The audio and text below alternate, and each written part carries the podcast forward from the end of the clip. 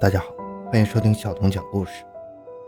在比利时东部的一间监狱里，莱昂纳德穿着白色的囚服，若无其事般的来回踱步。他的身边总是紧紧跟着一个狱警，仿佛是他的私人助理。有时就连其他的罪犯看到莱昂纳德，也都会不禁侧目多看两眼。莱昂纳德也会往往会以微笑回应，以示友好。同为囚犯。他却成为了万众瞩目的焦点，大概是因为他身上散发着一种意大利人的独特魅力，以及他手腕上那副银色的劳力士隐约闪烁出的光，让人心生羡慕。但是更让人吃惊的是他传奇般的经历。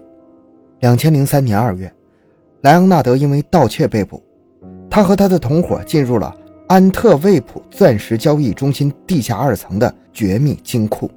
盗走了估值起码在一亿美金以上的钻石、黄金、珠宝。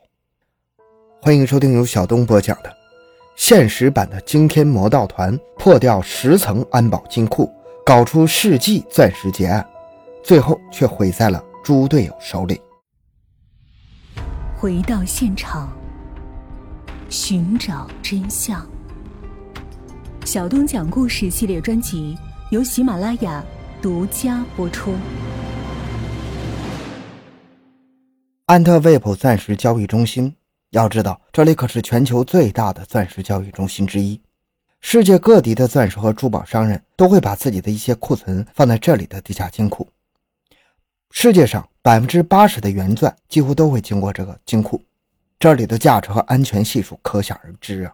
为了保护金库的安全，这里一共设置了近十层安全保护措施。一想要进入金库，首先要打开一扇一英尺厚、重达三吨的铁质大门。这扇大门上安装有一个巨大的转盘，转盘上刻着零到九十九，一共一百个数字。要想打开这扇门，转盘必须被先后四次转动到正确的数字上。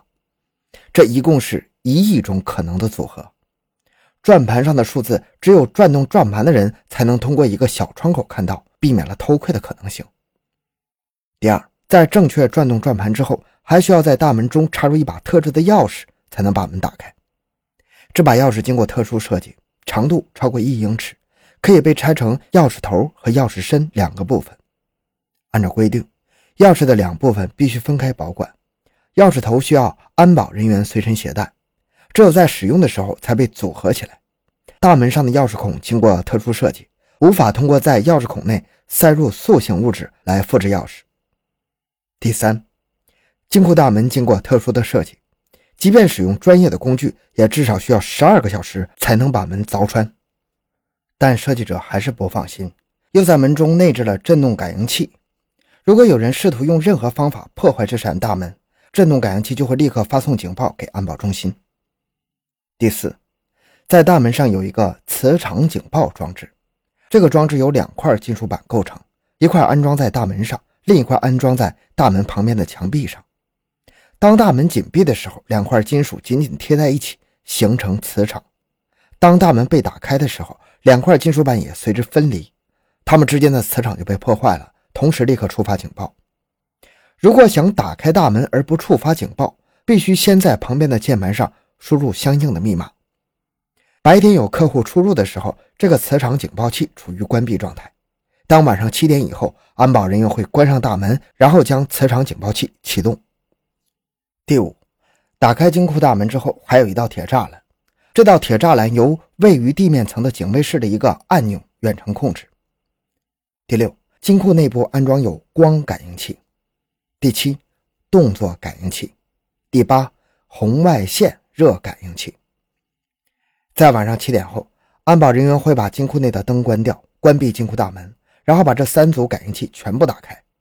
如果光感应器探测到任何光线，就会立刻发送警报到安保中心；如果动作感应器探测到金属内有移动物体，也会立刻发送警报到安保中心；如果红外线热感应器探测到金库内有人体带来的温度变化，也会发送警报。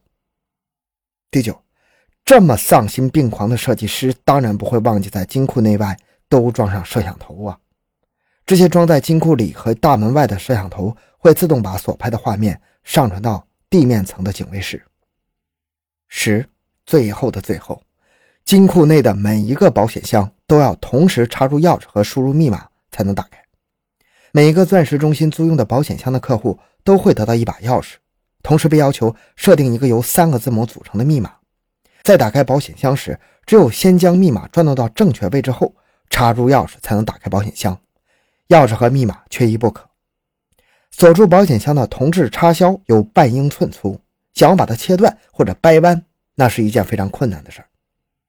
此外，保险箱门与箱体之间的缝隙连一毫米都不到，在这么狭窄的缝隙中，想要塞入某种物体把箱门撬开，那不可能。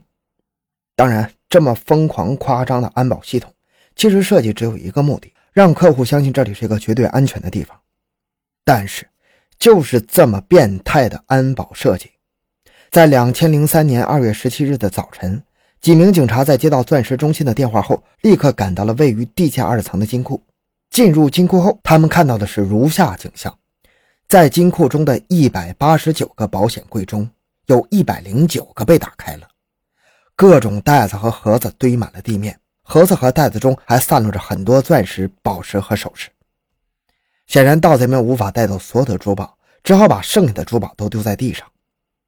在现场，警方一不小心就会踩到各种名贵的珠宝。警方立即报备全国警戒，组建了一支特殊的小分队，专门攻破这个案子。现场勘查的警探打了个电话给负责金库安保报警器的公司：“警报器状态如何？一切正常。检查一下钻石金库区域的状况。金库安全。”那他妈为什么现在金库的门是打开的？我现在正在金库里面。确实，这桩盗窃案的手段之高明，远远超出了警察的想象。在检查过现场之后，他们发现盗贼在作案过程中几乎没使用过什么暴力，大门也没有任何被破坏的痕迹，完全是按照正常的流程被打开的。在窃贼作案的整个过程中，金库内外的磁场报警器。灯光感应器、动作感应器、红外线热感应器没有发出任何警报。警察也想不通窃贼是用什么方法撬开了一百多个保险箱的，这简直就是一次完美犯罪呀！这场劫案后来被称为盗窃界的世纪之作。事实上，警方一直都没有完全弄清楚过窃贼们到底是用什么样的手法完成这次犯罪，即使是在他们抓获了这次犯罪的。主谋意大利人莱昂纳多之后，那么问题来了：既然这是一次完美的犯罪，为什么主谋会被警察抓到呢？因为莱昂纳多很不幸地找到了一名猪一样的队友。这个咱们慢慢讲。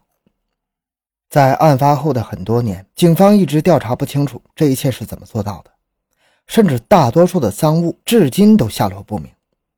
而案发之后几天，由各种间接性的证据。警方的线索跟踪到了莱昂纳多，因为没有找到直接的指向证据，最后他只被判了十年。在入狱后的这段时间里，莱昂纳多拒绝跟任何人提起这个案件，也拒绝供出自己的同伙，就这样保持了六年沉默。直到几年前，他对一个记者说出了自己的一个故事：他坐在监狱接待室的一个小方桌旁，两只手放在桌子上，终于用带有意大利口音的法语缓缓说道：“当然，这个法语我不懂啊。”意大利口音的法语我更不会了，翻译过来就是这样：我是一个小偷，也可能是个骗子，但我在这里已经想了六年，我决定对你说说这个真实的故事。那还是在二零零一年的夏天，莱昂纳多坐在钻石交易中心附近街道的一间咖啡厅的狭窄角落里，他端着手中的意式浓缩，透过窗就能看到闪烁着光芒般的安德卫普。钻石交易中心，这个世界钻石交易的中心，在工作日里的附近街道一片繁忙。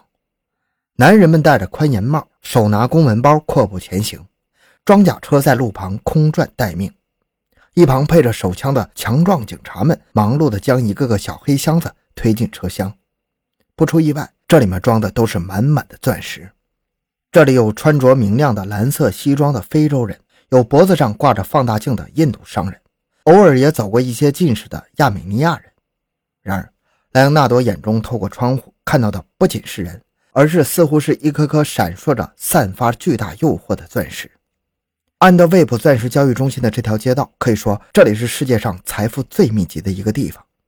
似乎所有的角落都弥漫着金钱的味道，大家都是为了利益来忙碌，莱昂纳多也不例外。不过，其他人获利的方式是生意，而他的方式是偷。